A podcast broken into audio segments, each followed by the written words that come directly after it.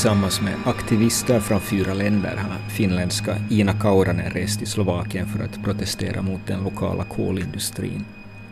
Efter att ha arresterats har gruppen nu flyttats till ett fängelse och hotas av att i obestämd tid tvingas vänta på en rättegång. Ina och hennes aktivistgrupp hinner än börja fundera på hur de ska fira julen i ett fängelse. Men så händer någonting oväntat.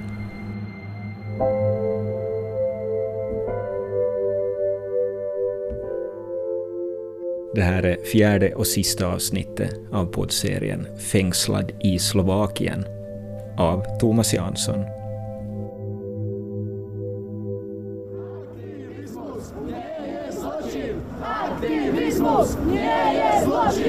I flera länder har demonstrationer arrangerats som protest mot att aktivisterna fortfarande hålls fängslade. Och nu får man stöd också från helt oväntat håll. Det här är Slovakiens justitieminister Gabor Gal som i ett utlåtande konstaterar att ingen förstås ska blanda sig i domstolars arbete men att han är överraskad över beslutet att hålla aktivisterna fängslade när man jämför det som aktivisterna har gjort med andra aktuella allvarliga fall aj z kontextu, že aké sme mali jednotlivé rozhodnutia v iných závažných prípadoch, Också Slovakiens president ifrågasätter att aktivisterna ska hållas i fängelse. Och så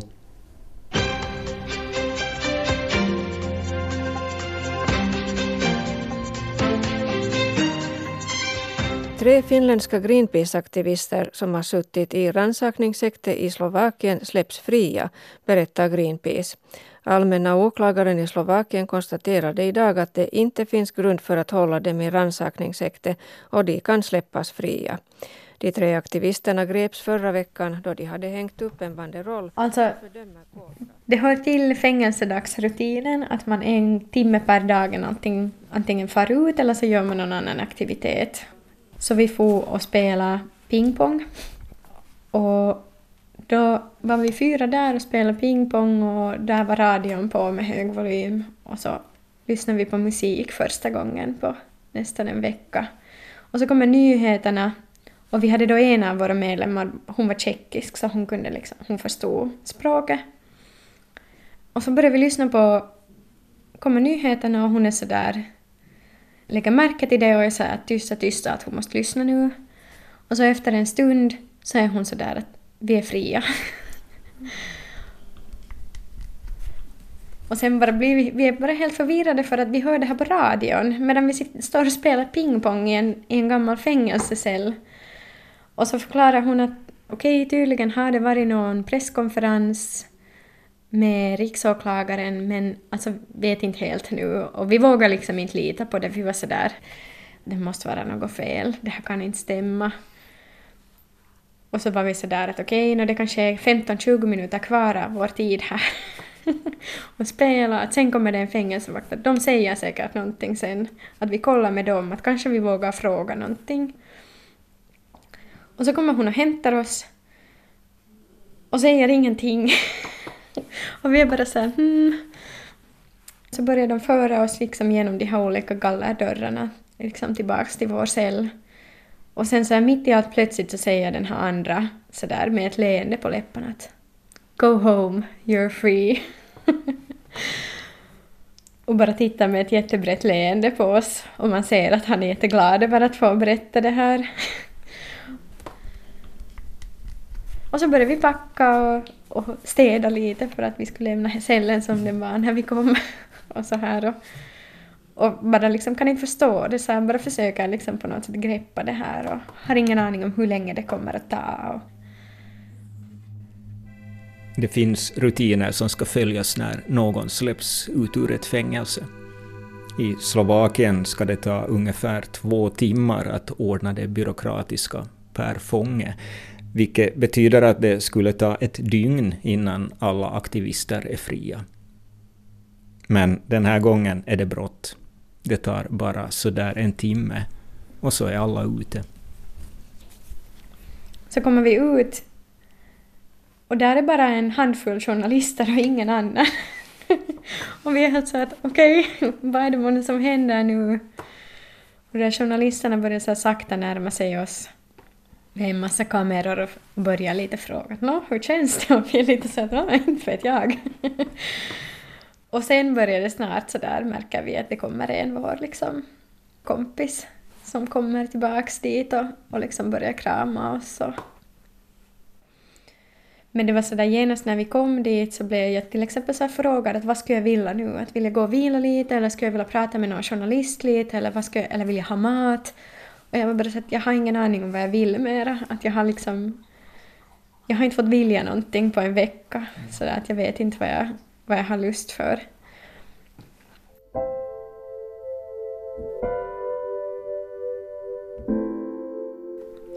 Och det var kanske nästan den tyngsta stunden för mig, för att det var otroligt hektiskt. Och liksom... För mig tog det längre att låta det sjunka in, så jag hade inte alls den där glädjen ännu. Den där, det fanns en stor glädje då när vi fick höra det, och sen när vi kom ut så var det en helt ny grej att sådär processera. Så i det skedet blev jag liksom ganska trött och ledsen och förvirrad över den hela situationen. Och alla andra var så glada och det var så mycket sån här hektisk stämning och alla pratade på varandra och en massa sånt här. Och, och jag bara kände att jag var inte liksom kapabel att känna den där glädjen som det känns som att jag borde ha. Så då blev jag liksom, sen började jag gråta och hade en kris. Sen får jag till mitt rum och då hade ju alltså min pojkvän åkt till Slovakien för att delta i det här stödteamet eh, dagen innan så han var sen med där och kunde liksom komma och trösta mig lite. Men det var nog så där att, att den natten också så att jag vaknade mitt i natten och måste liksom tänka och skriva ner lite sådär tankar jag hade. Och så ringde jag till mamma på nytt igen för att få prata lite mer och det hjälpte. Och den där liksom känslan att få höra hennes röst och hon var så glad och lättad och då hade allting liksom vänt. Så att till, till slut från någonting som var riktigt liksom det hemskaste som kan hända, förutom att någon blir jättesjuk eller dör. Men det här liksom den där liksom oron att, att det är ett system som, där hon tappas bort i, någonstans i någon ett koncentrationslägeraktigt fängelse. Så, så det var så hemskt och sen bara en vecka senare så hade det ju liksom blivit en intressant upplevelse som ändå påminde om jätteviktiga saker. Så att ja. Det var ju jättefint att, att sen få få och möta henne. Jag var jätteglad att alla hennes, eller en stor grupp av hennes goda vänner kom med skyltar och plakat och, och de var både jättepersonliga och politiska. Så vi väntade och väntade och till slut så får vi se henne där. Och, och det, alltså, man börjar bara gråta. Ja. Det var någonting som man inte vågar liksom fantisera. Hur, hur känns det sen?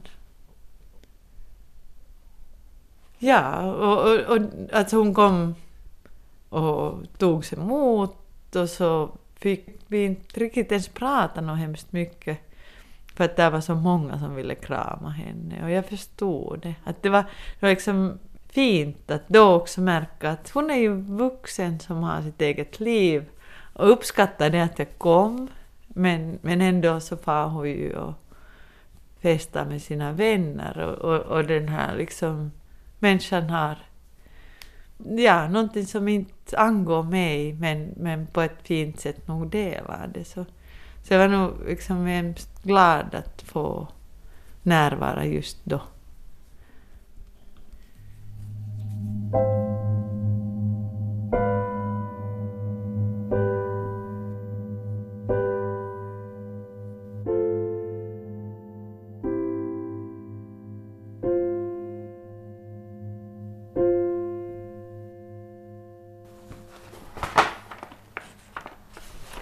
Jag vet inte om det här är roligt att se också, de här bara...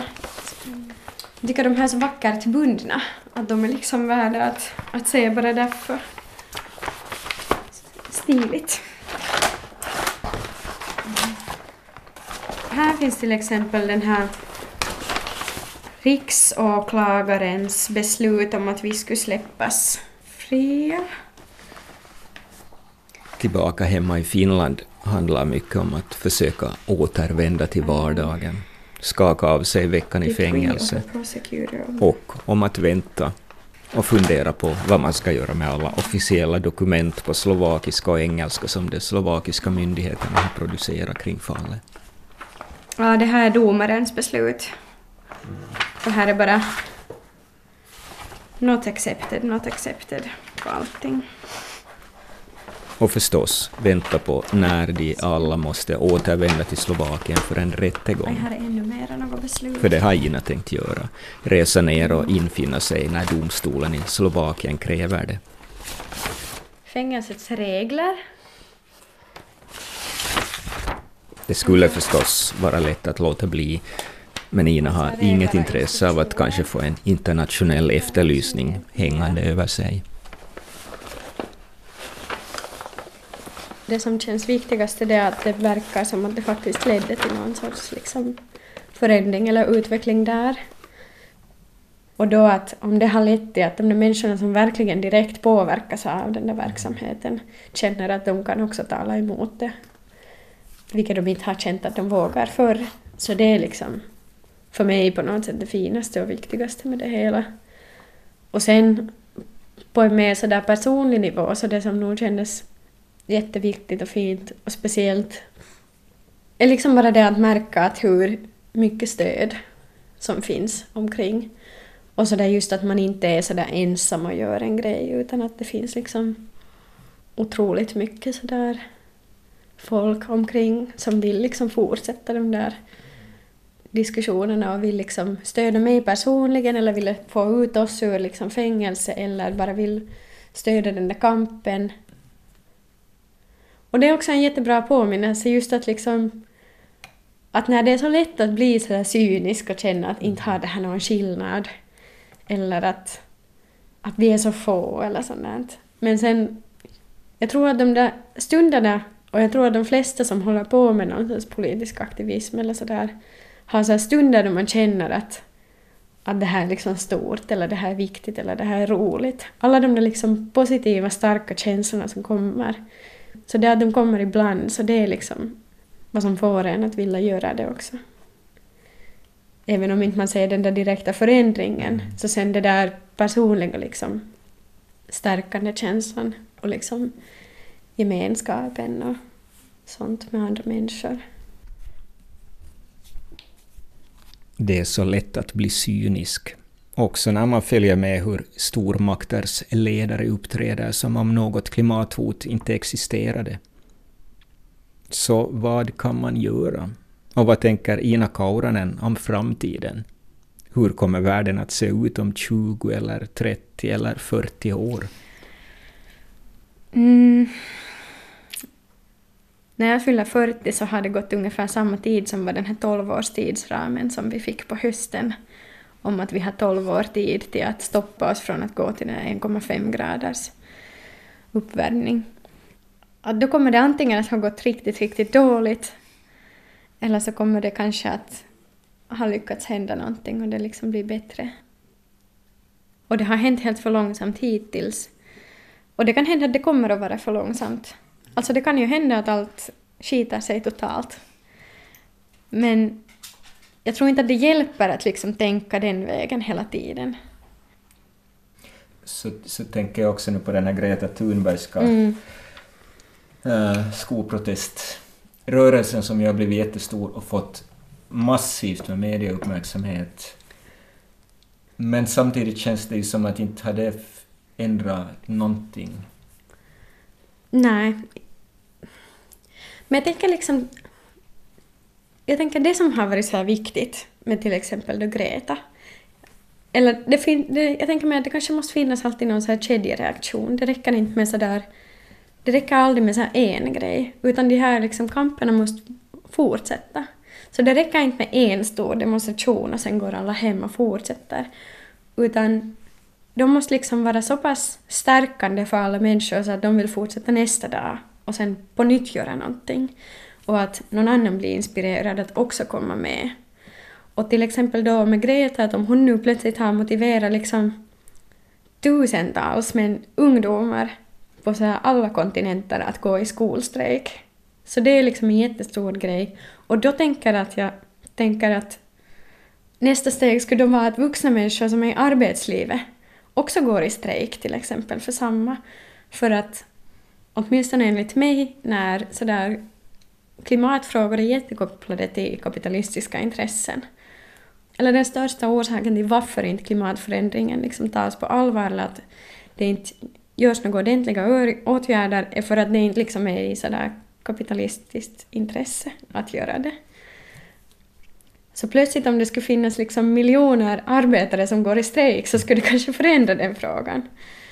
Så jag tänker mig att, så att ja, det krävs liksom mer sådana på något sätt inspirerande aktioner eller personer som kanske kan motivera andra att känna att okej, okay, vi, vi kan också göra det. Och att på något sätt acceptera att okej, okay, i och med att den här diskussionen och vetenskap och vanliga demonstrationer inte helt klart har räckt. Eller liksom, det var en 10 000 personers demonstration i Helsingfors och inte vet jag om den nu ännu har ändrat så jättemycket på den där diskussionen. Så då måste vi ta nästa steg.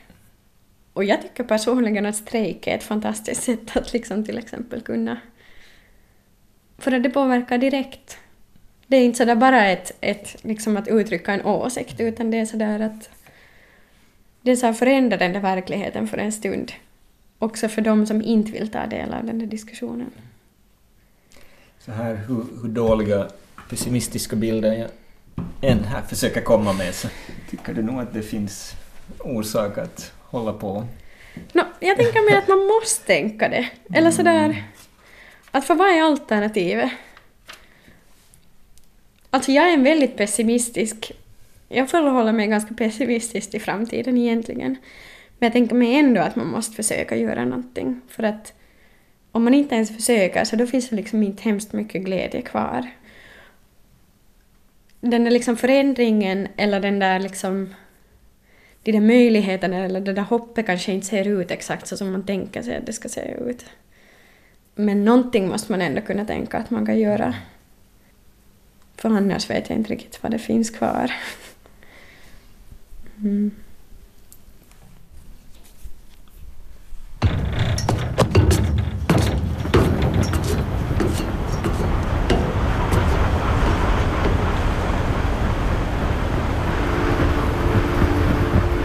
Här var poddserien Fängslad i Slovakien om en klimataktion som finländska Ina Kauranen och elva andra från fyra länder utförde i slutet av november 2018. Nu har Ina också fått ett datum för när hon bör återvända till Slovakien för att igen bli hörd av en lokal myndighet. På vägen har brottsrubriceringen förändrats.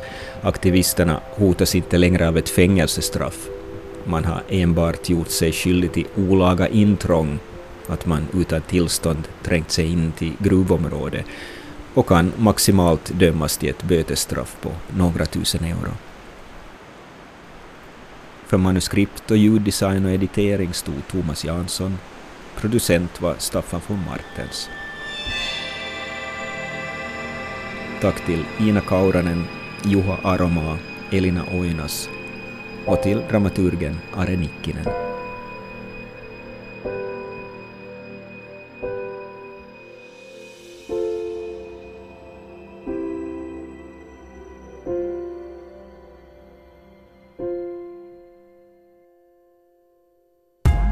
Det här är en Svenska Yle-podd.